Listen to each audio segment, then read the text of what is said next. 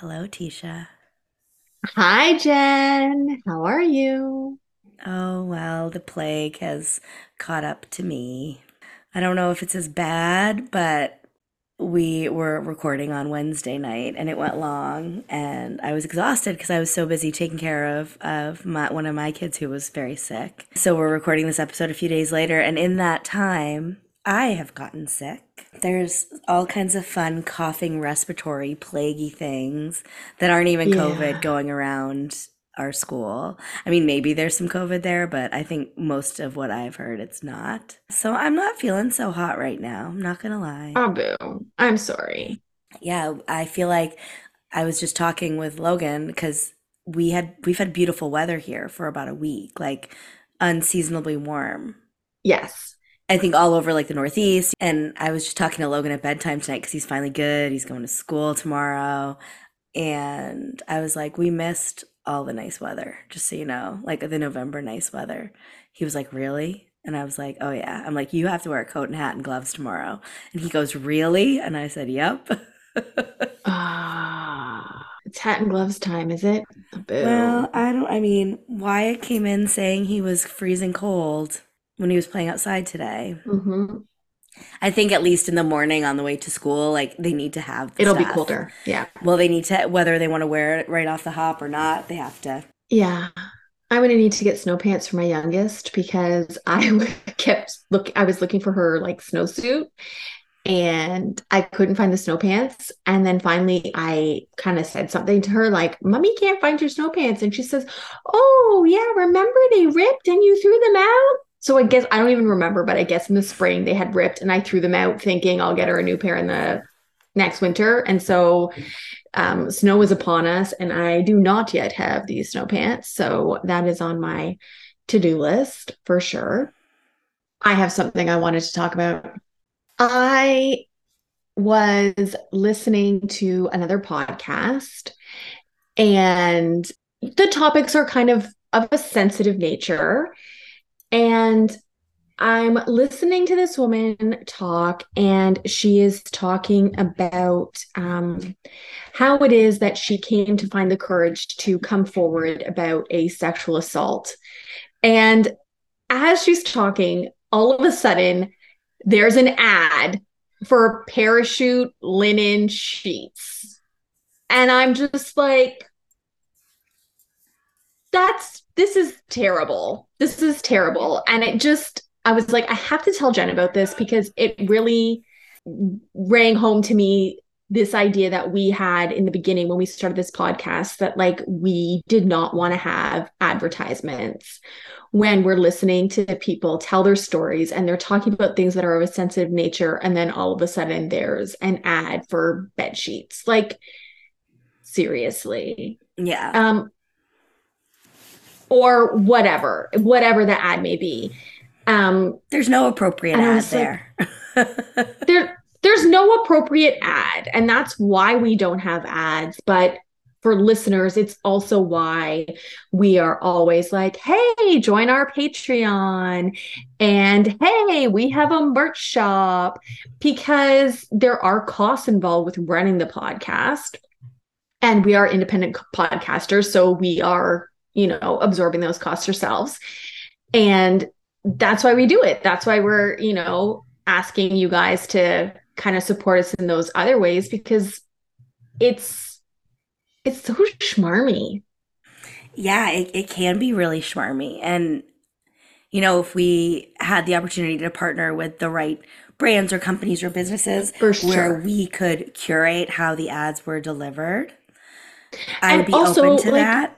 But but no, right in the middle of some no, that's not okay. But that's like also right how in the some platforms work. And the problem is is when you're independent, you're you're you're trying to make that money wherever you can. And so I'm sure this this podcaster just was like, yeah, drop if you have ads from your marketplace to drop in my show, drop them in because I'll make some money without being able to think all of those steps ahead.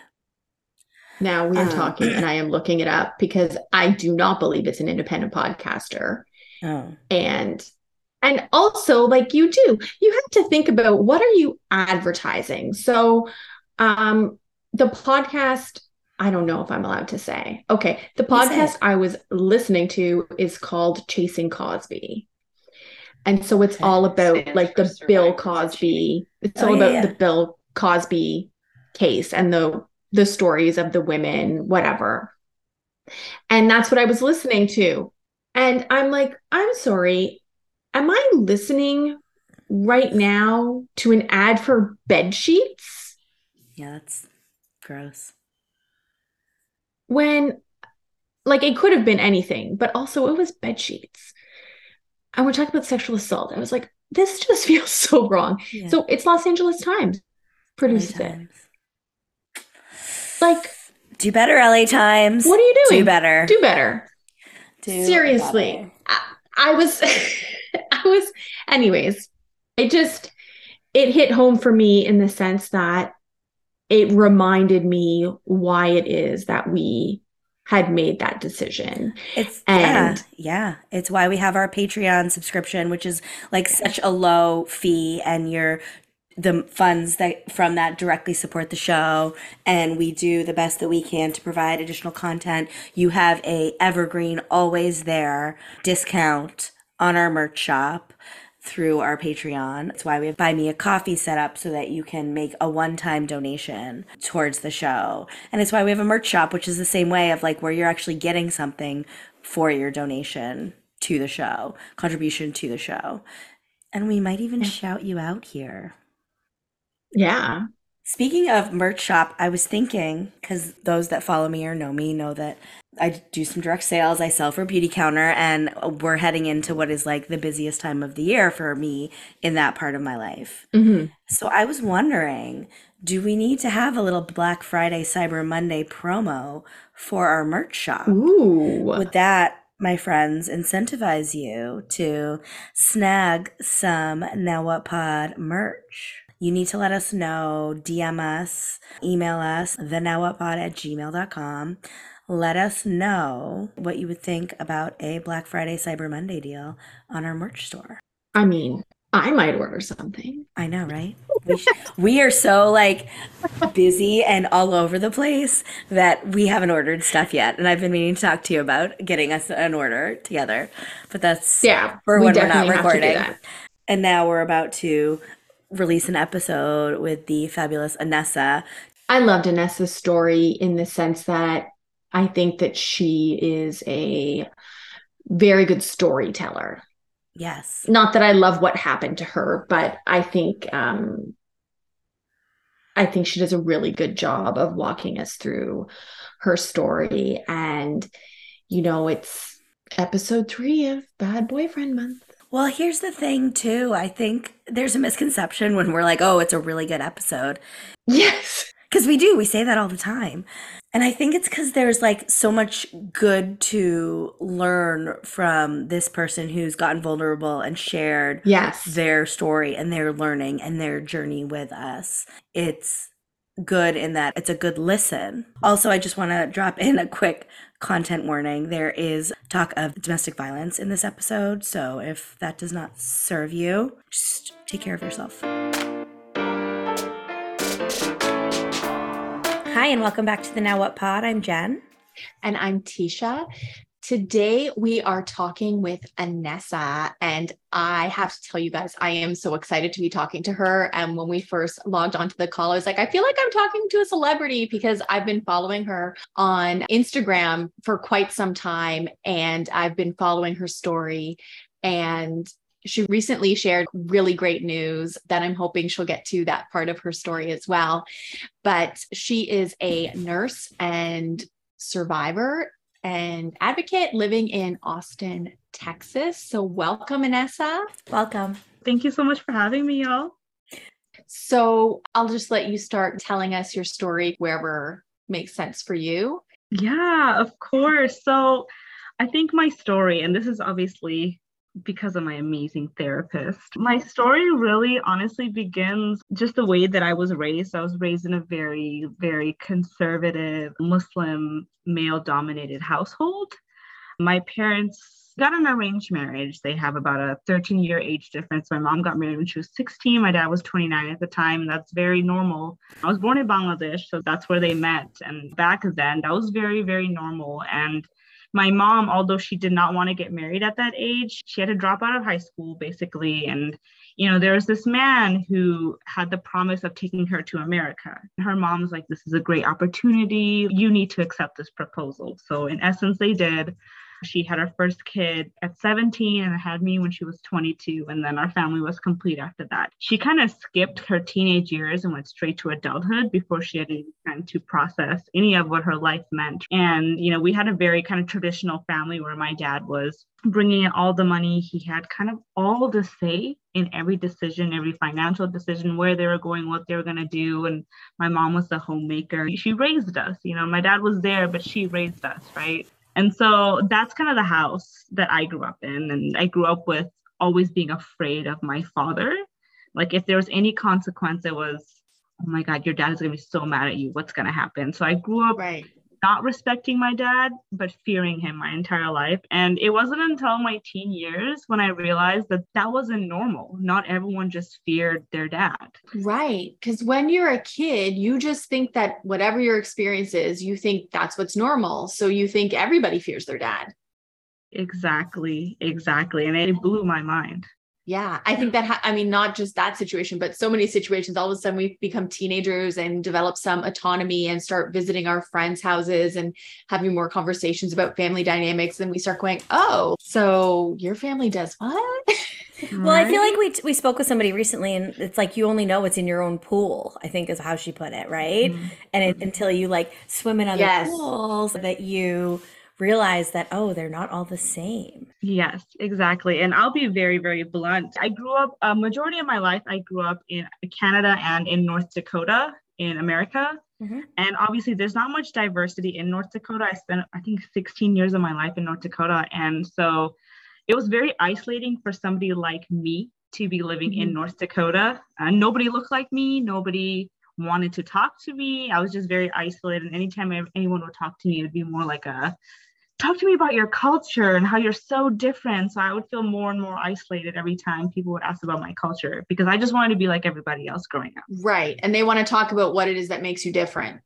Exactly. Exactly. So every little thing had to be about, oh, but how do y'all do it? And I'm like, uh, it just got really tired. And I, I grew up like starting to hate white people straight up. Yeah. You're like, I don't want to be the spokesperson for brown people. Exactly. I hated it. And I thought white people were like that everywhere, but it was just that part of town in North Dakota. So I was very isolated. And then I, just couldn't get along because I couldn't relate. I had a curfew. I was in college. I had to be home by 10 p.m. every night. You know, and in North Dakota, there's not much to do but to drink. And I didn't drink. So I would hang out with my friends, but then they'd always do something later at night. And I'd just kind of be at home watching Netflix every single night. So it was just very, very isolating. and have people like me.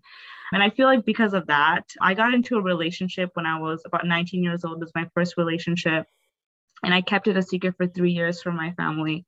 I had a whole life and a whole relationship, and I just kept it a secret from my family. You know, it's because I, I feared my dad. We never talked about dating. We never talked about relationship. And in Islam, like you don't date, you just get married. So I feel like a lot of that just set me up for a lot of failure in about how I was going to have a healthy relationship in my life. The only relationship that I was ever close to seeing was that of my parents, and that was completely dominated by my dad, right? So, long story short, it's 2017, and I had just broken up with my three year boyfriend in secret. And I was going through heartbreak in secret in my room, just crying every night. And I decided, you know what? I'm going to get out there, I go on the dating apps, and I'm just going to go wild. So I got on a dating app, and that summer I started dating around. It was a lot of fun.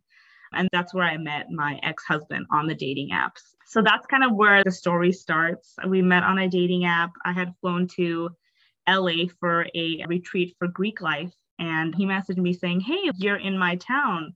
Let's meet up. So I did go ahead and meet up with him. But the way that we met really shows how the story is going to unfold. So, you know, I'm from North Dakota. I didn't know anyone that was brown, and then he was brown. He's Bengali. He checked every list that I had and everything that my parents would ever want in a guy. Like he checked all the boxes, right? Right. I remember I was just like sitting outside waiting for him to pull up in his car and all of a sudden I hear loud music. He drives up in a Porsche convertible, like hair done, wind in his hair, like perfect music. And I was just so blown away by it. I was just so starstruck. It sounds very LA.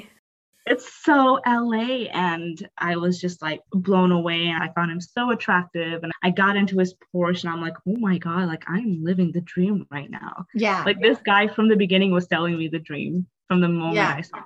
Right. And he's perfect on paper perfect on paper, looks perfect physically, you know. So I'm just like, oh my God, like this is amazing. This is a dream come true. And from the beginning, it was a red flag after red flag that I continued to ignore because he was selling the dream to me. And I felt like I could see a future with him because he was also from Bangladesh and stuff like that. And I remember the first conversation we had, he asked me if I was a virgin, like right away. And I was just like, why is that the first thing that we're talking about? But I was just playing along and was, we were just talking about that. But I found it really alarming that right away he started talking about what I've done sexually and just ended everything about my past and digging into me. And I could already see the double standard because he was saying that he had done all these things, but every time I told him I did something, he was getting a little concerned. But you know, I brushed it off and every time I met with him, it was just like he would be promising, like, oh, I could see a future with you, Anessa. Like, this is real. I'm I'm so connected to you. Just love bombing me left and right, nonstop. And me being 21 years old at the time, I'm just like, oh, this is perfect. Like he's the one. He loves me so much already, you know. And how old was he? He's just a year older than me. Okay. okay.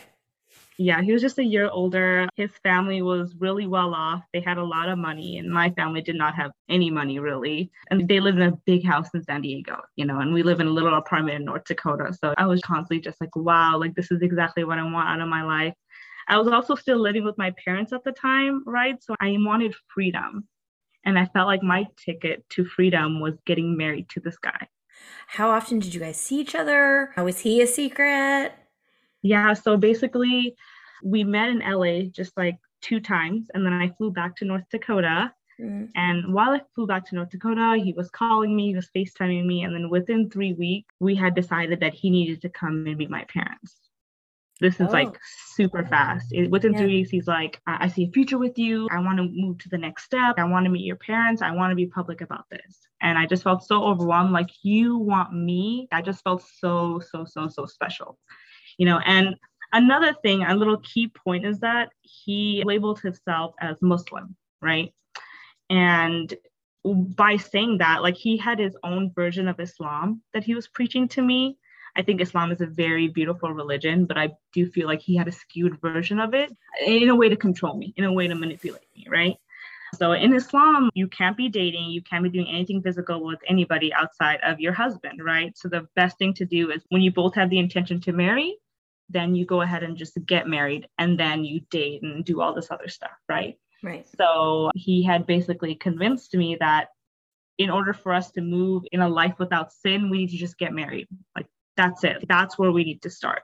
And at first I was hesitant, but I was trying to also be a good Muslim. And I'm like, you know what? You, what you're saying sounds right. And I don't think we're doing anything wrong. So, you know what? Maybe we should get married it kind of just like happened like that. He came and visited my family and then just started to force marriage on me, basically, completely brainwashed me into thinking that I wanted to get married too for the sake of God and for the sake of everything that that was right. What did your parents think when they met him? What were their impressions? They initially didn't like him at all. They felt like, who was he? Why is he trying to do all this all of a sudden? They said, this is too fast they forbade me to get married to him. They said, absolutely not. They could see right through him.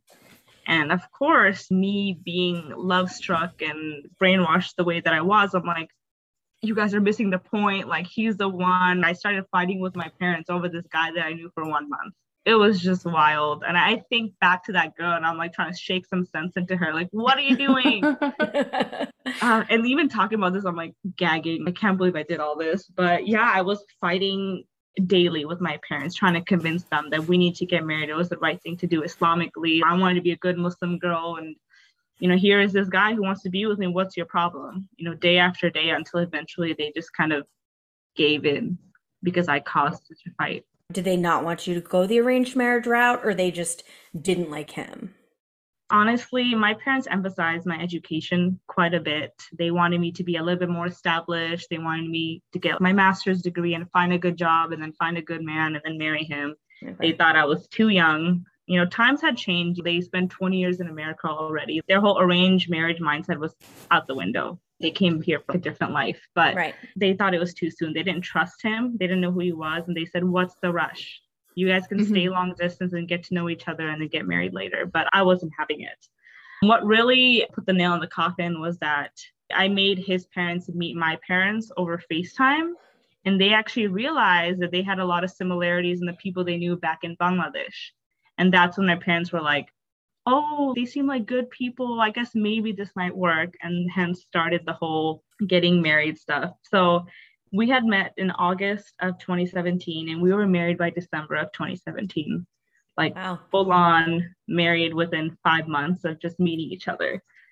And if you were to tell me that I would have done that back in like April of 2017, I would have said you're absolutely crazy. I was not ready to get married. I was not in the headspace. I don't feel like I was mature enough, but and you had previously dated somebody for 3 years. Right. So I knew that I wanted to date somebody but he had completely convinced me to get married. And so we were long distance. He was living in California and I was living in North Dakota throughout this like five months. We weren't like constantly seeing each other. Right. So when he came to visit my family, we spent a few days together before he met my parents. And I remember during that time, we were driving one day and he was peeking more into like my past and what I had done, like sexually, or how many guys have you kissed and how far have you gotten with all of them? Just going deep in, every time I told him more, more detail, he was visibly getting angrier and angrier because he wanted a pure girl who was a complete virgin, right? And it, that wasn't the case for me. And I also did wear a hijab back then. So that's like the head covering for Muslim women. Yep. So I was practicing wearing the hijab too. And he kept saying, like, I thought you were different because you wore a hijab. Like, I can't believe you've done all this stuff. And regardless of what he's done, I can't believe you've done all this stuff, Anessa. Right. And I remember one time he got so angry while we were driving, he hit my steering wheel really hard. And to this day, my steering wheel still is a little dislocated where he hit it. And we were like in the highway. That happened, and I just went full blown into a serious panic attack where we had to stop in the middle of the highway, and I, I needed to get out of the car and get air. And like my body was telling me, yeah, this is bad. Yeah, this is bad. This is wrong. And obviously, right after I'm so sorry, Anessa. I won't lose my temper like that again. And that's kind of what happens with abusive men. They start with yelling and then they start with hitting things around you until they finally start hitting you. So that was kind of like strike one. But he apologized. I tried to run and leave him, but he apologized and eventually got me back with all the promises of our future.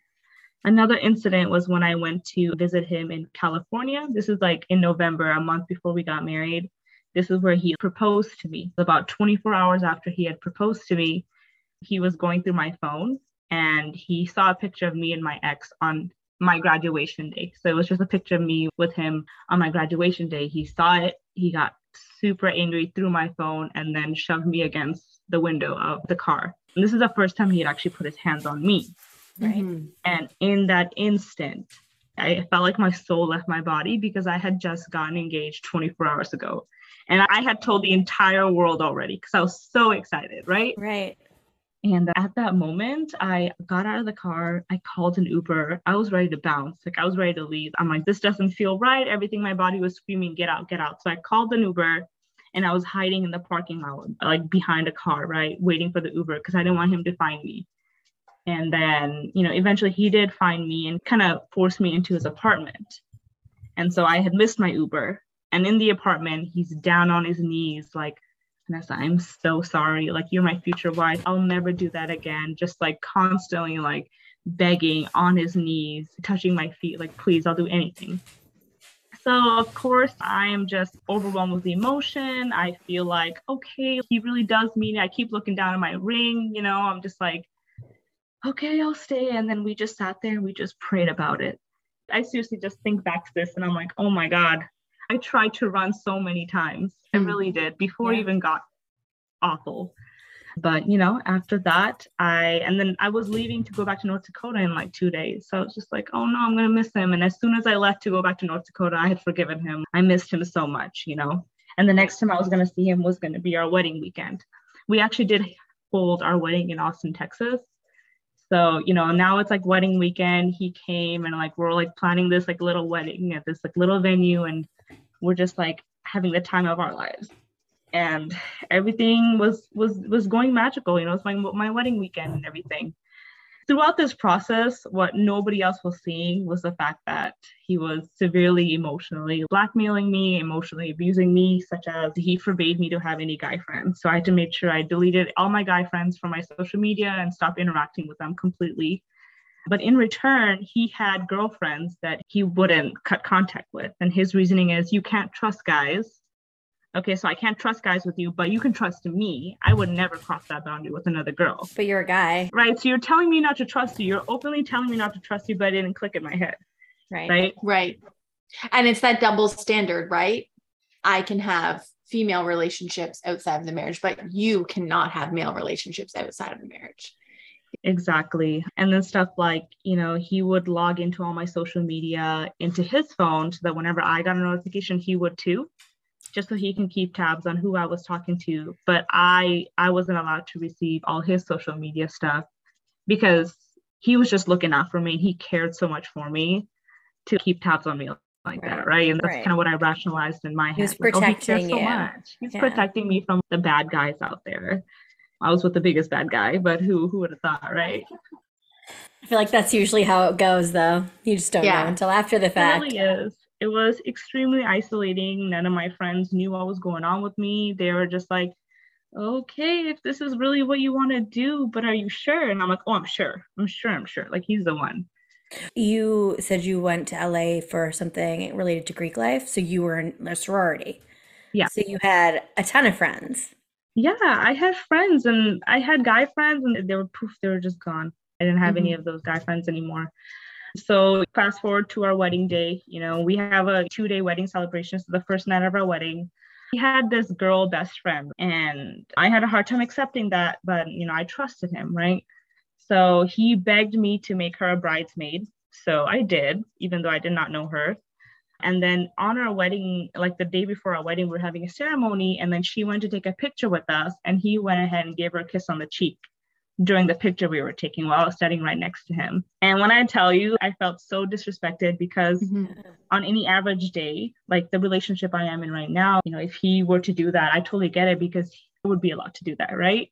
But the fact that he made it such a big deal to like keep strict boundaries with people of the opposite sex and for him to kiss her in front of everybody. On your wedding weekend. Thank you, right? So I went upstairs and I was just like, we're not getting married fuck this, fuck you. I started like pushing him and like I started screaming upstairs, and I'm sure everyone could hear.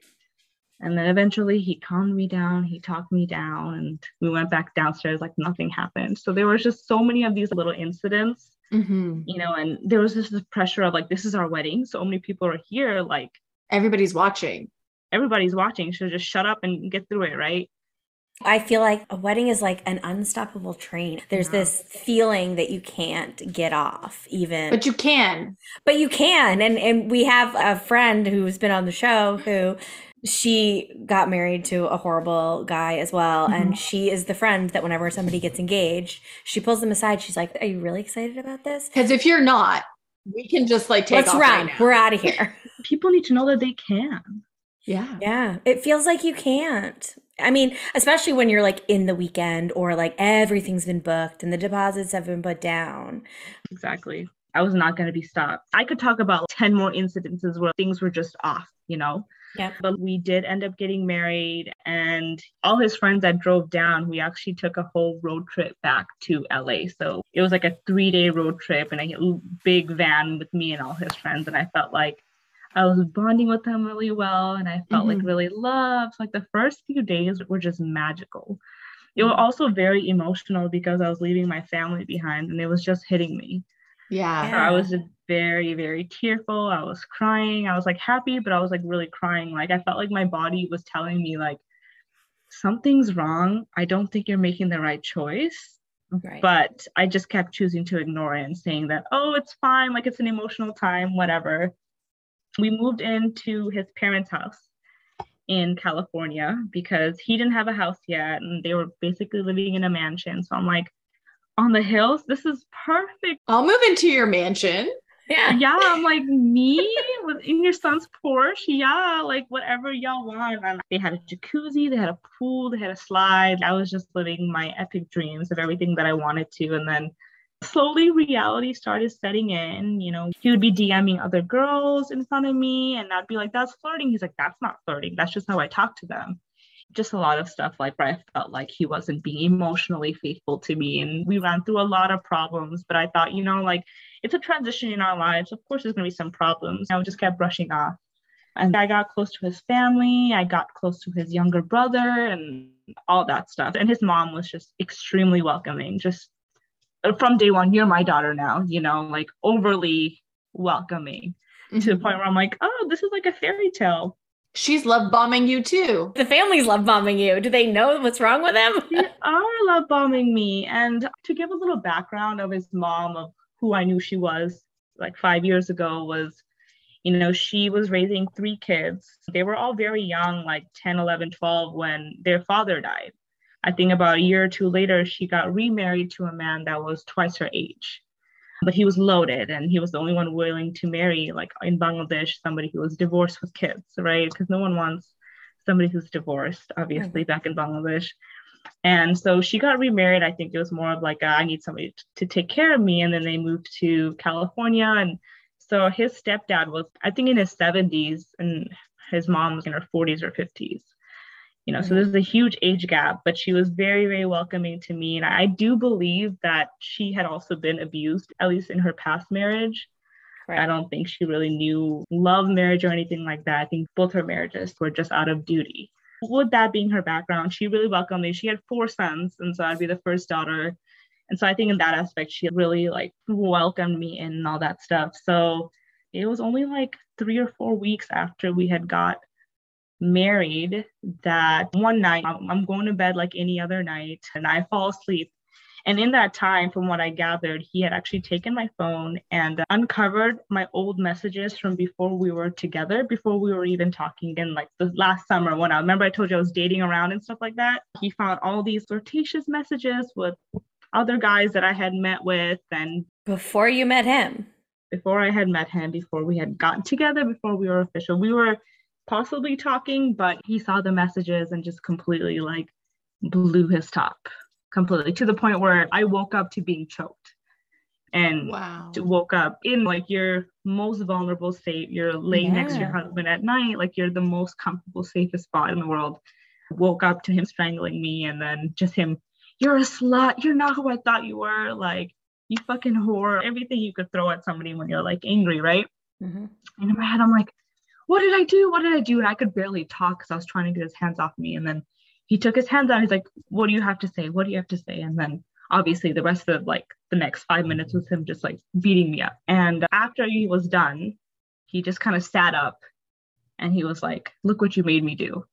So after he had said that, he just got up, he just walked out, he went downstairs, and I'm just like sitting there just in shock in bed, like what had happened you know, this fight, fight, and freeze. And I completely froze. It was just a complete like out of body experience. I remember like even when I talk about it now, it's like I'm like standing in the corner of the room watching it instead of feeling mm-hmm. it. I don't remember feeling it. So I was completely frozen. And then he walks back up with an ice pack here. This is for your eye because he had punched my eye and it was already like bruising, right? He just casually gave me the ice pack and just went back beside and laid down next to me. Like this like is a normal everyday. Like he had definitely done that before to other girls. This was nothing new. He wasn't surprised. He seemed so calm about it and no remorse. No remorse. And I I just kind of laid back down in bed like what just happened and I just laid there and I just fell asleep. Did you know what he had found? Like yeah, okay. He was talking to a certain incident, certain guy a okay. month before that I had met him right? Okay. Yeah. Yeah. Because I knew exactly. So I'm like, yeah, yeah, I did it. I, I did it. I'm so sorry. I don't even know why I was apologizing. It was before him, right? Obviously, very jealous, very angry man. I woke up the next morning and you know, this is like kind of, and I've talked about this in my TikToks quite a bit. And mm-hmm. this is the morning where like I woke up and I went into the bathroom and it just hit me like what had happened. You know, my neck, I had marks, I had bruising, I had a black eye. And I was just like looking at myself in the mirror, like, who is this person? I was completely dissociating. And in my head, I'm like, okay, what do I do? So I text my friend. I'm like, oh my God, I think I made a mistake. But I w- I, w- I didn't tell her that I had just been physically abused. She was just like, no, girl, I think it's really normal to feel confused right after you get married. Hang in there, you got this. And I'm like, you're right. You're right. Things, shit happens in marriages. It's fine. It had literally just been three weeks. You know, I was just like, what is this blip in my fairy tale that's happening right now? And I Mhm. looked at myself and I'm just like, I'm like, okay, you know what? Let me just put some makeup on. I'm gonna go downstairs. Like, I'll figure it out. And I just needed some time to think. His mom was literally downstairs calling for my name to come eat breakfast, right? And so that was like when I had to make the this, the decision. Like, was I gonna cover it up, or was I gonna go downstairs and show everyone what had happened? And I think I remember looking at myself in the mirror and telling myself, this can't be my life. You are 22 fucking years old. This cannot be your life, Anessa. And I kept saying that to myself. And I'm like, I'm just going to go downstairs. So I just put some clothes on and I went downstairs and I sat at the table. His mom was like making food. And she's asking me how I am. And I'm like, just giving her like little replies, like not really looking at her. Right. And she was looking at the part of my face that wasn't bruised. So I was kind of looking away from her. And then she Mhm. sits down and we start eating and she takes like a good look at me and instantly she's like what happened? I didn't say anything. I felt like if i said anything i would just start crying. I didn't say anything. And he goes like did my son do that? I didn't say anything and instantly she knew that obviously he had put his hands on me. And so right away she's like calling for his name like come down right now. Like what did you do? And like she she starts backing me up like how dare you? Why would you ever do this to a woman? This is not what i raised you to be. And she was furious. And then his stepfather came in, chimed in, furious, like, how could you? What the hell? Like, what's wrong with you?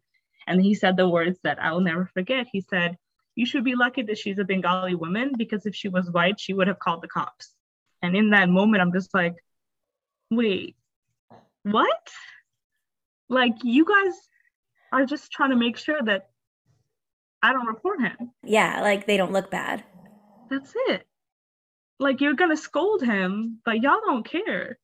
Y'all just trying to like make it seem like y'all have my back so that I don't talk. Right. And Yeah. and, and I also thought for the first time in that 24 hour period that I had the option of calling the cops because after it had happened, it wasn't in my brain to call the cops. You know what I mean? Who thinks about calling the cops on their spouse? Like you just don't think of that. And you're in shock. And 22 years old. Married. And you, right, you've just gotten married. You're living in a new city with people you don't know. I mean, Right. yeah. And the fact that it was my stepfather at the time where I realized, shit, that's an option. Oh my God, that's an option. And it just blew my mind. Some women would call the cops in this situation. Right. I'm like, what the fuck? You're right. He just beat the crap out of me. I could have called the cops. I should have called the cops, right? I would have had a lot bigger case if I had done that. And that's why I talk about calling the cops all the time. I get why women are scared to do it. I've been there. But he said that. And that was like the first shock where I'm like, wait, that didn't sound right. And then my ex mother in law, she forced him to apologize. And he did. He apologized. And I'm like, okay, thank you for apologizing. And then she gives me a hug and she goes, you know, there are just some things we go through in marriages, but everything will be okay. So I'm just like, wait, what? Everything will be okay. Like, you want me to forgive him? You think we're gonna move past this? Like, what happened to defending me and now being like, Mhm. yo, we'll get through it as a family. Like, don't worry, I got your back, girl. I mean, there's no way that she hadn't been beaten the crap out of at some point in I one of our marriages. Assume she had been abused at some point to be able to say something to another girl, especially like a younger girl, like it's okay. These things happen in marriage. There's things we have to go through and move past. It'll make y'all stronger. And I remember like I was just feeling so confused, so lost, not knowing what to do. I asked him like, "Why did you do this?" And he straight up told me, "You know, at the time, Anessa, I really felt like you deserved it." But I do apologize for raising my hands at you. I'll never do it again. And, you know, it was just a lot of back and forth and me threatening, I'm going to leave you but really I just wanted him to fight for me. I didn't want to leave. You know, I was still very much in love with him and I had this like trauma bond with him too, right? Mhm. Yeah. He's my protector in this new city, in this new life. I don't know anybody else. Where am I going to go? I to didn't know anybody else and anyone that I've told about you has just said we'll get through it as a family. This is the perfect opportunity to practice patience. and to really show your love for your spouse. And Yeah. I feel like so many women have gone through this time and time again. Just keep quiet and make your husband happy and all that stuff. And you know, it had been about a day. I'd been pretty, pretty upset, pretty sad, pretty depressed, and I had decided, okay, he did it once, and maybe he won't do it again. So I'm just like, okay, I'm just trying to see what our future would look like. And the morning after it happened, it was nighttime again. And his mom was like, "Oh no, you you need to sleep in the same bed as him. The only way you guys are gonna get past this if you just move forward quickly." So she forced me to lay in bed with him after the incident the night before. And I was uh, again super confused, but like, okay, like she's kind of my guardian now, so I'll listen to her. I'll give it a shot. She has more knowledge about marriages than I do, right? So I'm perfectly playing into this scenario. And you know, the next morning, I'm just texting my dad, and he told me, "Hey, I'm gonna send over your car. What's the address?" I'm like, "Hey, you know what? Don't send it just yet. Something was just telling me not yet." And I remember about like five minutes later, my ex just came up to me and just triggered and mad again about everything he remembered, all the text messages he remembered, and all the guys he remembered. And he came up and he just slapped me across the face again. And I remember thinking, like, that slap probably hurt a lot more than the whole beating incident the night before because it felt like I had given him that permission to slap me. You know, fool me once, shame on you, fool me twice, that's all on me. I feel like I gave him the perfect opportunity to abuse me yet again. That slap, I think, slapped all the sense into me finally. Mhm. And that night, I called my sister on the phone, just crying. And she was just like, Hey, what's wrong? I'm just like, I just miss y'all so much. I miss my life. I want to come see y'all. And she was just like, Of course, you can come visit us whenever you want. Let me know. I'll like buy a plane ticket for y'all. And I'm like, I just, I just really miss y'all. And I just kept crying. And she's just like, Okay, you don't like us that much. Relax. What's going on? What the hell's going on? And I, I, I could not utter the words. I could not tell her. And she kept, Why are you crying? What's going on? Are you safe? And I, I kept crying. And there was like a pause. And she was like, Did he hit you? Like, it's so weird. Like, sister's intuition. Like, I don't know. And I just kept crying. And she just like stopped talking. She was so upset. And she basically was like, All right, well, you, here's your plane ticket. You're going to come see me tomorrow. Like, without me confirming any of her suspicions, she's like, You are coming tomorrow. Yeah. Get on the flight. This is the time. You're going to get on it no matter what. And, you know, I hung up the phone. I said, I'll think about it. Right. And that whole night, I'm just like, I'm not to go. I can't leave like my new life. I need to figure it out. She doesn't understand. This is my marriage. You know, I was having all these thoughts and I went and talked to his mom. I'm like, hey, like my sister wants me to visit tomorrow just because I didn't tell her anything. I promise. I promise I didn't tell her anything, but she just really wants me to come visit. And her, his mom was like, no, you can't go because then they'll start asking questions and they don't know the full story. You know, he didn't mean it. You can't go right now. Maybe go after you heal. I'm just like, oh, okay, maybe you're right. And it was kind of like a split second where I'm just like, I promise I won't tell them anything. I'll wear makeup. We'll be fine. Just let me go. And she's just like, okay, if you think that's a good idea, you can definitely go. And I, I had decided I was going to go like two hours before the flight. And he's like, I'm going to come with you. So I think as an added measure to like, she better not out me, you know? And so he got on the plane with me. And in that plane, I remember us having this conversation like, we're going to work through this problem. We're going to come out even stronger. We still wanted to be married. And that was our decision on the plane, you know? And at this point, I was still so severely scared of losing him. But at the same time, I feared the shit out of him. I was scared of him. It's this balance between I'm afraid of him, but I don't want to lose him. That's the trauma bond, right? That's the trauma bond. And we landed in the Austin airport. So when I got into the car, my whole family came to pick me up. They were so excited. And it was very dark, so no one could see anything. Right. So the car ride home was like me talking to them, and my sister was just quiet. She didn't say a word to me. The car ride home, and then as soon as we got to the apartment, she just went straight into her room. And I'm just like, that's so weird. And at this point, I had healed a little bit, right? So I wasn't as blatantly like black eye. I was just still a little red, just a little bit of bruising. And I, I like followed her into her room. I'm like, hey, Apu. And Apu means older sister. Like, hey, Apu, like, I'm here. And then she takes a good look at me. She goes, like, what's that on your face? And then obviously I was I'm like, yeah, like you were right. Like it did happen. And instantly she just broke down in tears. It's so sad to think about this. You know, she just broke down into tears because like she's my older sister. And and then my mom walks in and I show my mom sees what happened and my mom just like completely breaks down, right? This is like the hardest part of the story because like my family like blamed themselves like we couldn't protect you from this. It's our fault too. We should have fought harder into like not accepting this marriage. And right then and there that's when all hell broke loose in the household because then my brother-in-law came in and then finally he walks in everyone's in attack mode like ready to fight him. Like what the fuck are you doing? And he's like well you don't know the shit that she did before. And they go like we don't care. We don't care about anything. Who gave you the right to do what you did to raise your hand on our daughter right? Right. and right away he was trying to defend himself and they just kicked him out of the house.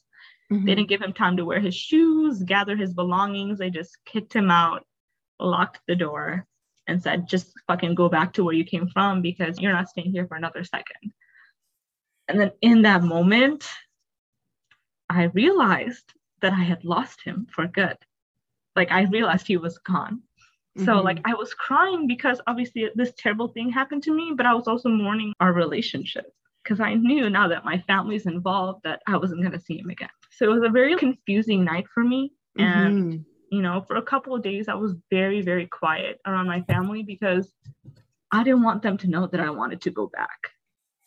I wanted to go back with my whole heart. I wanted to fly back to California and give it another shot with my whole heart. Well, you had this whole dream life that you were planning to have with him. Right. So you're mourning the loss of what you thought it was going to be.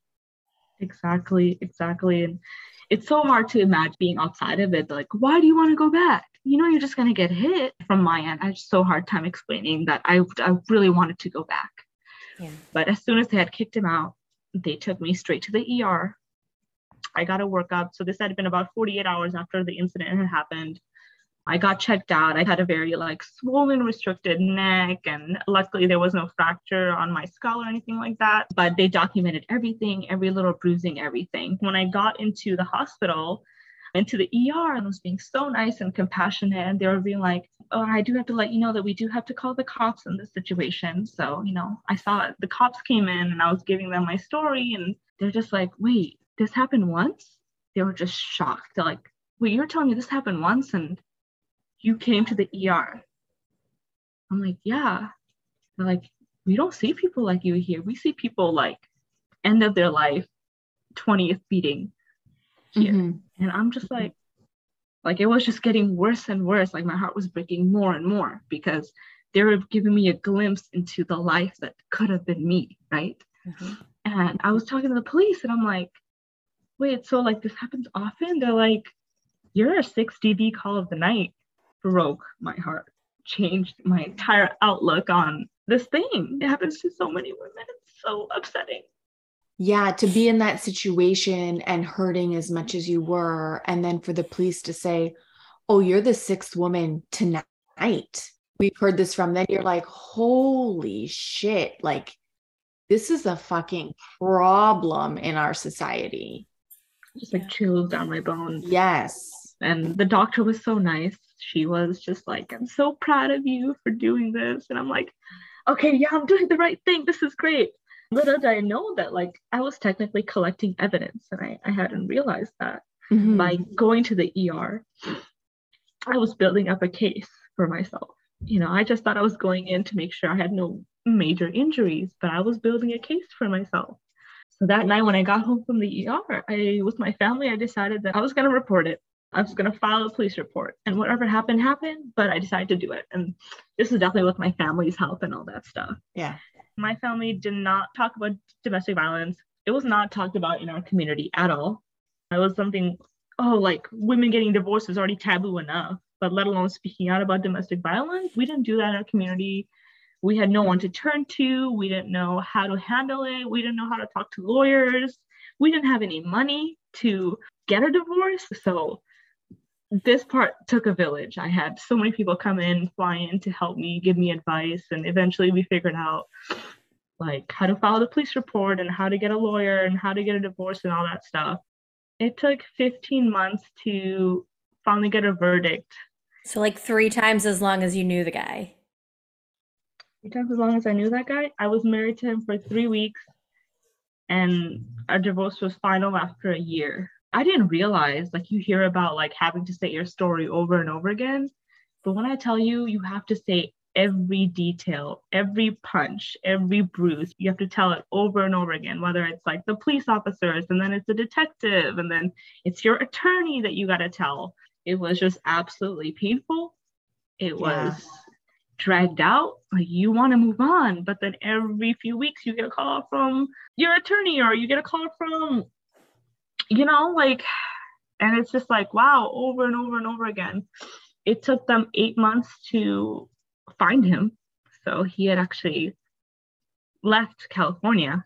We couldn't find him. Was his family still there? Or did they all like up? And, I mean, that's crazy. They all was- just like, no one said anything. They're like, oh, we don't know where he is. Right. So he left California because he knew what was going to be coming his way, probably. This is probably one of the shittier parts of the story, but he was actually already pursuing other women. Of course he was. Yeah, of course, he was already pursuing other women. And, and I found this out actually after I started posting about social media. All these women turned up in my DMs like, hey, I know who you're talking about. He actually also abused me too. And hey, are you talking about so and so? Because actually, this X, Y, and Z happened. And I'm just like, so he was a serial predator. He had raped multiple women, he had beaten a few of them. Had he married anybody else? He had not, not been married yet. Okay. And the the craziest part was that all these women that would come up to me had my profile. So young, hijabi, Bengali women, like he had a type that he would serially go after Mhm. to, you know what I, you know what I mean? He was a serial sexual predator, basically what he was. Yeah. Well, and I think likely because of what like his stepdad said, like a Bengali woman won't Right. say anything because it's not spoken about in your Yeah. community. Exactly. And when I found all that out, I realized this wasn't a fairy tale. I was just on his list of victims, is all it was. And I slowly started to reframe how I thought of the whole thing. And that luckily helped me move on quite a bit. But his family Mhm. like hit it all, I'm sure. And there was a point where his dad called my sister and he was like, Is there any way that we can get her back? We'll keep her safe. Is there any chance that she'll be willing to come back? And my sister was like, No, what the fuck? What the fuck are you saying? You're not. She's not coming back to you ever. She's not even gonna speak to you. Yeah. And he goes like, okay, well, is there any amount of compensation that we can give her to keep basically to keep her quiet, right? They're offering me $25,000 so that I wouldn't report it to the police. It was straight out of a movie. And had they done that before? They absolutely had. Right. So they're accomplices. And Yeah. my sister was like, not. In my head, I'm like, oh my God, Apu, we need the money. Like, this divorce is already costing like $10,000. Like, we need it. And she's just like, no, no, no, no, no. We're taking this to court. And if we take the money, we're going to lose our case. Like, my parent, my sister was thinking ahead. You know what I mean? I was thinking about, like, right now, we really need it. Okay. I'm like, I'll take it. I, we already reported him. Let's at least take the money. And I actually did find out. So I had separated from him January of 2018. And by February of 2018, he was already on dating apps, meeting other women at that Mhm. time. I was like mourning our relationship. He was already like getting more prey, right? And a few of those girls reached out to me saying, Hey, like, yeah, he he wanted to get married really quickly. You know, I was a virgin at the time and he took my virginity. And then and then I found out about what he did to you, and then I ended the relationship. And I'm just like, wow, he didn't waste any time. And then I think it was around May of 2018, so about four months after we had separated, he had actually already made plans to marry another another girl. And so, you know, when my family found out, they had reached out to that girl's family and was like, do not let this happen. This guy is a predator. He's physically abusive. He is still married please don't let this happen. And her family was like, oh my God, thank you so much. We had no idea. And finally, my sister reached out to the girl, right? And basically, the girl was like, I had no idea. Thank you for telling me. And then a few days gone by, and then she actually messaged me on, on Facebook Messenger. I wasn't doing any of the communicating.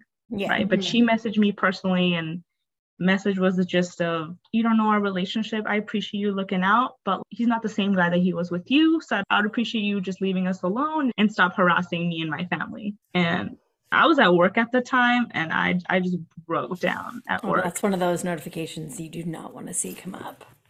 No. And you know, in that moment, like you have to realize that you can't help everyone, you can't warn mm-hmm. everybody. And like I, I realized like I was hurt like six months ago. I was her. Yeah.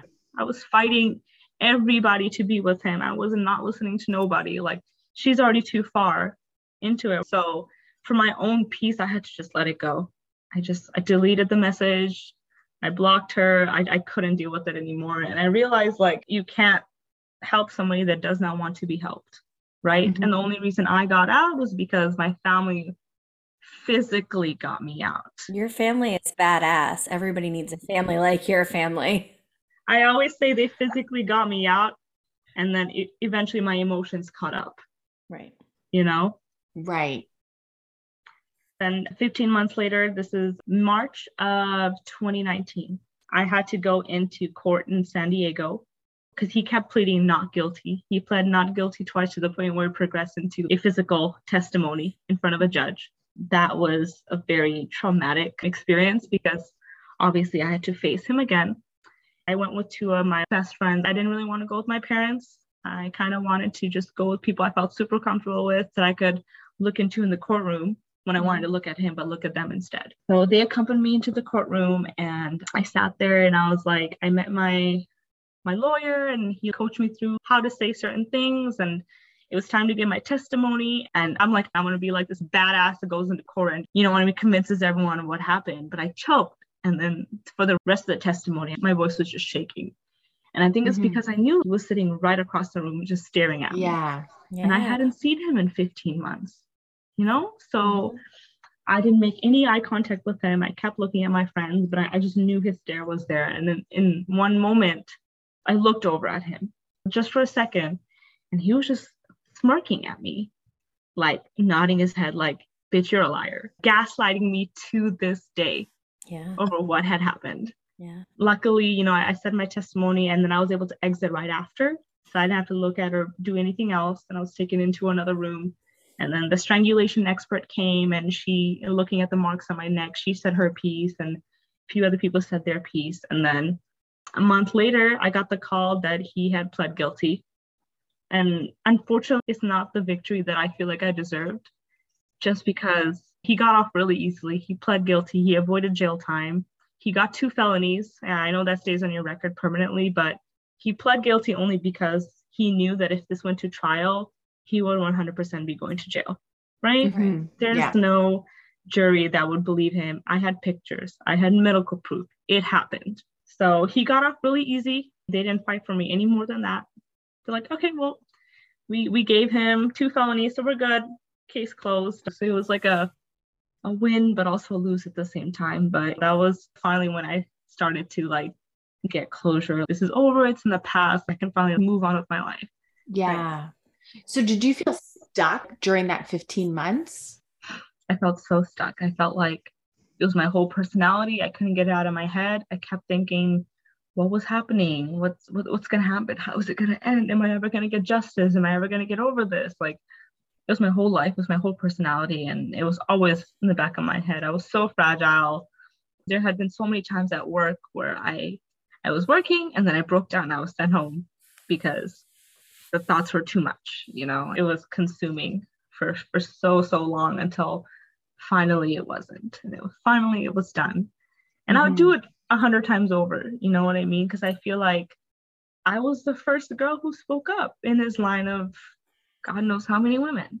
And I think like even if the girl that he's with right now, even if she doesn't believe him, there's a piece of paper saying this is what he did to you and these were his consequences. You know, Right, so yeah.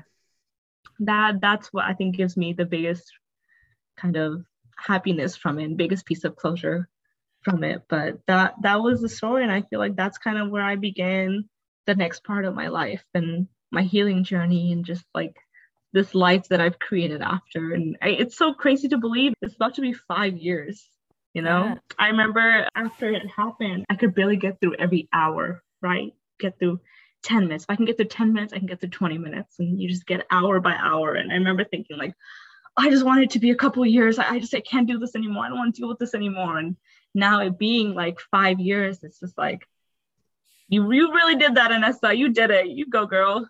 Yeah. What's really interesting about that is somebody, I don't know, shared on social this like post-it note of, you know, five years ago you only dreamed you'd be where you are now. And like for me in my position, I was like, where are all my widows at? This is like super triggering. Is this horrible? And we all like, yeah, it was. And then it's amazing to be talking to you because you're five years out and this is a dream where you are right now. It is. You know, this is all you could have hoped for at this point from where you were then. Mhm. it goes to show like you don't really have a good view of life i've grown up you know i was 21 22 now i'm 27 28 you know getting into my 30s and it goes to show that i had so much learning to do you know i was so focused on this one small part of my life like i had to get married i just wanted some freedom you know like these little things and i'm like i have an abundance of that right now and i my life is so different from what i thought it was going to be and it's just so much better in every single way. So it's just it's so much growth isn't just coming of age too So, throughout your healing, you mentioned that it's through a lot of therapy that you are mm-hmm. where you are now. What are some other things that were helpful for you mm-hmm. processing through everything and getting you to this place where you are now? So definitely, yeah, like the therapy thing, I had never done therapy before. It really helped me realize that it wasn't my fault. And that was first key to me accepting and loving myself was that it wasn't your fault. You were raised a certain way. You saw your dad scream at your mom your entire life. And so when he screamed at you, you assumed this happens in marriages. That's why you didn't stop it at the yelling, you know? and I, I didn't realize that this was learned behavior because of the way that I was raised and what was modeled to me, that this was somewhat okay. So taking that blame off myself was just huge. And luckily for me, that came through therapy. I also went to a lot of group therapies. I went to this one retreat where it, it teach you a lot of meditation, a lot of yoga, and just how mm-hmm. to regulate your body without medication. And I actually did go ahead and see a psychiatrist who also prescribed me medication because I luckily my sister like opened up her home to me. She just she had a seven month old. She was living in a small two bedroom apartment at the time, and all that was available was her couch. And I gladly took a couch because I was so traumatized by a bed that I couldn't sleep on a bed for three months. So I was sleeping on my sister's couch for three months straight, and I couldn't get out of the couch some days. And I'm like, I know I have to find a job. Like, I know I have to figure out my life, but I can't do it. And it wasn't until I started taking medication where I was able to get the motivation to find a job and, you know, get my life together. So medication helped me immensely. Yeah. I was also very much shy about talking to people.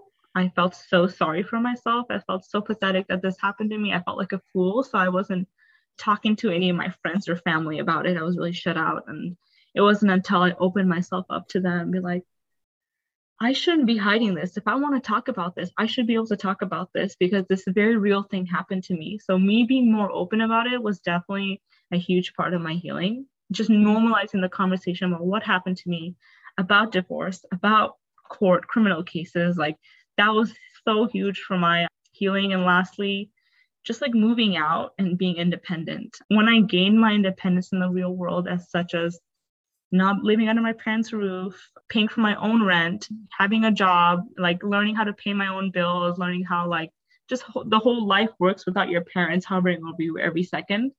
Just me gaining my independence made me realize that like I didn't need to get married to have freedom. I just needed that push to go out and be an adult and learn all these things on my own. And I made so many mistakes along the way. But gaining my independence, I think, was so key to me healing independence, therapy, medication, yoga, all of that stuff. I think it all together and slowly but surely I I uh, got the chance to experience new things and new opportunities, meet new people, and Mhm. all of a sudden, like my trauma wasn't my entire life anymore. So Yeah. I think that was definitely like my healing journey. Yeah. It's it's just so interesting when we hear stories from women that have been abused in some sort of way the shame that comes with it like the feeling like Mm-hmm. it's your fault it makes me so angry because they do it in a way to make you feel like it's Yeah. your fault. Like Yeah. you made me hit you. Your Yeah. behavior determined how I treated you. It was always Yeah. you and never their lack of control. So when you learn that, when you when you were taught that for so long in such Yeah. a very like high emotional relationship, it's it's so sad. It's so sad, and it makes me so sad. It took me so long to regain that control, saying I didn't. That wasn't me. That was all you. Well, I think also how you were talking about moving on your own and doing all of these things, like it it probably really did wonders for like your own self-worth.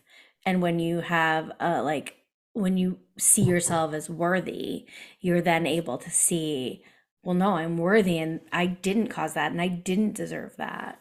Mhm. Exactly. And that's helped me so much in just repairing my relationship with my dad, where like I stopped fearing my dad once I gained my independence. Right. You know, it was more of like our relationship completely changed. When I go to talk to him, I'm not looking for his approval. And if I hadn't gone through this, maybe I would have never, never had this new relationship with my dad, you know? Well, I think it's interesting, like the way you described your parents and, and like their marriage and, and all of it in the beginning. It was it was just interesting that they had, in spite of the fact that it seems like their relationship is still very traditional, Mhm. that they really embraced like Western ideals and didn't want you to get married to this Yeah. person and and then stood up for you so vehemently. Yeah. This thing that it did, sounds like is is potentially quite common within your community because people don't speak out about it. Mhm. I think that's that's really amazing and and Yeah, you're you're right because I I have to give my parents so much credit for the amount of progression that they have made. Like immense, immensely. Mm-hmm. I I really didn't think they were going to have my back like that. Not the way that I was kind of raised, but to see them fight for me so much and you know like I know like we're not on the same page entirely, but the fact that they made sure I got a divorce, made sure I never went back. And then even when I introduced like my current fiance to him, they were very skeptical of him. They were they're like from the beginning, they were like, no, no, no, no. Like they were so skeptical because they're so afraid of like Yes. me getting hurt, you know. And so it was good skepticism this time. Like I, I completely understood. It took them a couple of years to fully accept him, you know. Like Samil, my current fiance, he's not Bengali, he's Indian. They're a different religion, completely different cultures, and for them to like be so progressive about, hey, if he makes you happy, we're on board. Is that concept is so wild. I could have never expected my parents to say that. Yeah. I have to imagine for you even trusting someone and deciding to put yourself out there and date again was quite the struggle. it was quite the struggle putting myself out there. Like I saw red flags from a mile away now. Luckily, like I had the support and I was I had gone through enough therapy where I wasn't just gonna fall into another bad situation. I feel like I was really set up for success after that because my parents did everything they could to give me any sort of therapy my way so that I could heal. They just wanted their daughter to feel better, right? And it worked because I could see, you know, red flags from a mile away every time somebody rubbed me the wrong way or disrespected me. Like I, I was on high alert. And with my fiance, basically, we were really just good friends until the feelings developed over time. He was definitely the first guy that didn't try to pursue me the second they saw me, you know? There's always that Yeah. chase. There was there was no chase. There was just like a slow, like learning to love him and get to know him. And and I think that's really the the reason why it worked out with him because Mhm.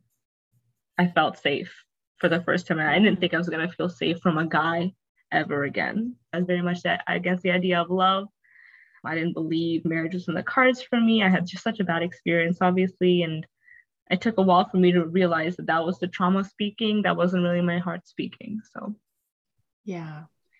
I wonder what the response like with your community in terms of being divorced. How did you find like with your extended family or like your church were they accepting of that? a lot of my family didn't really speak to me about it. Like my extended family, they never really reach out to me. like Mhm. that. They always just kind of talk to my mom about it. and It's still really hush hush. So I can tell Yeah. like people were very uncomfortable talking about it, and that led to my shame about it.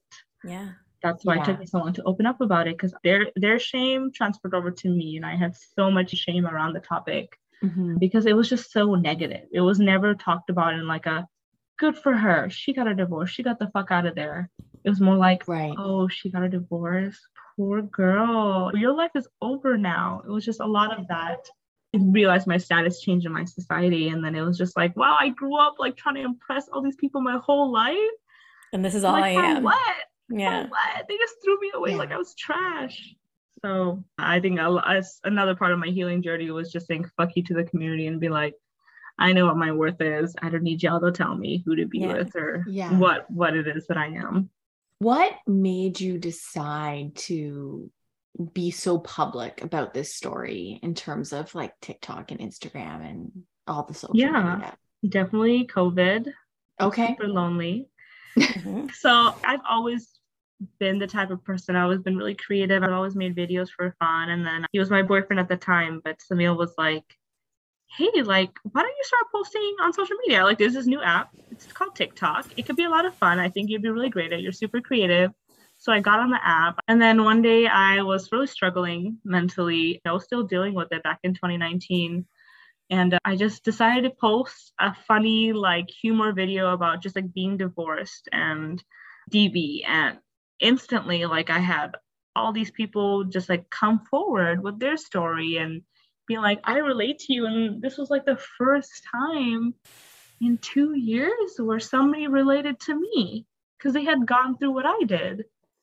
And we're talking about it because there's people you know who have been victims of domestic violence that aren't talking to you about that. Yeah. They would not talk about it. And so I just Yeah. felt like I felt so empowered because I had other people validate me that had actually gone through it. That was Yeah. the key thing. They had gone through it. So I felt their empathy. And instantly I'm just like, oh my God, like I feel I feel so powerful. I feel so great. I actually feel strong now, you know? Yeah. And then, you know, I, I started talking to all these women, all these women DMing me like hundreds and hundreds. And I'm like, oh my God. Like I was so alone, so isolated for so long.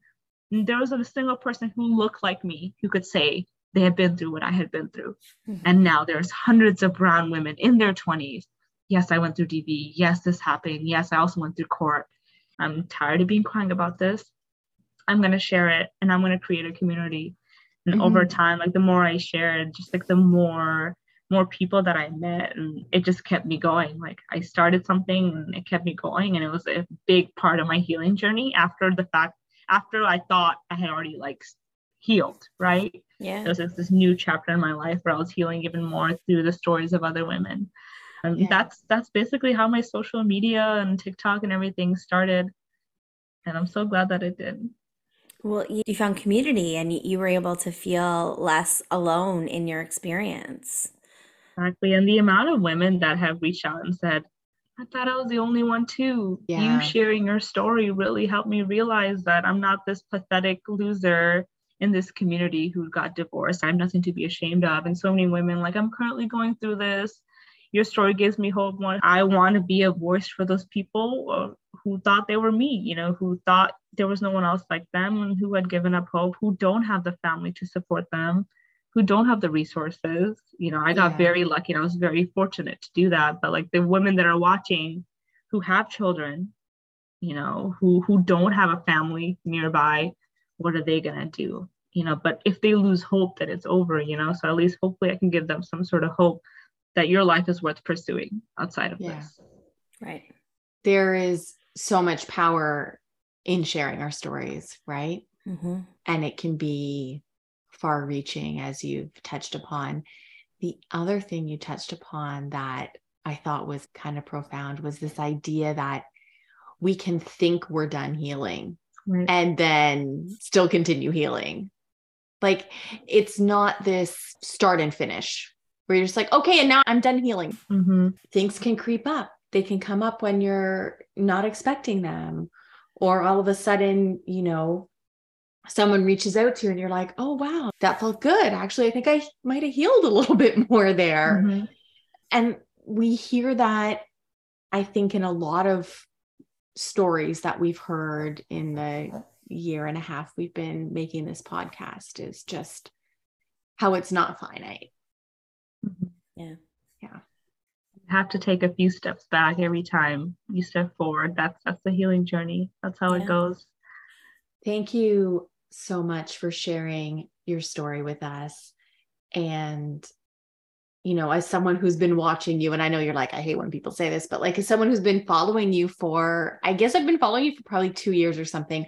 I have to say that when you announced on social media that you had gotten engaged, I was very happy for you. Congratulations. Yeah. It, like, it just, and I'm sure that all of your fans who are following you had that same kind of that same kind of feeling and not that it's not that it's closure but it's just nice to see that you are i guess in a healthy happy relationship and learning to believe in that again Yeah. Yeah. Because I mean, even for the longest time, I didn't think it was gonna happen for me, you know, and right I see it in all the comments and I see it in everyone that's reached out to me personally. Like it feels like genuinely like we are so proud to see this and and so many people have still said that that gives me so hope that I, maybe I can find somebody maybe, maybe I'm not Yeah. worth this you know maybe Yeah. I, I deserve a happy ending too and this is Yeah. a happy new beginning right and I feel kind of like that full circle moment after posting that so I really appreciate you saying that but thank y'all for having me Thank you. thank you thanks for listening to the now what pod if you've enjoyed this episode leave us a review your ratings and reviews help more people like you find our podcast Don't forget to subscribe and share this episode with someone you think would love it. You can find us on social media at the Now What Pod. Until next time, we're Tisha and Jen. Remember, your story matters and you do too.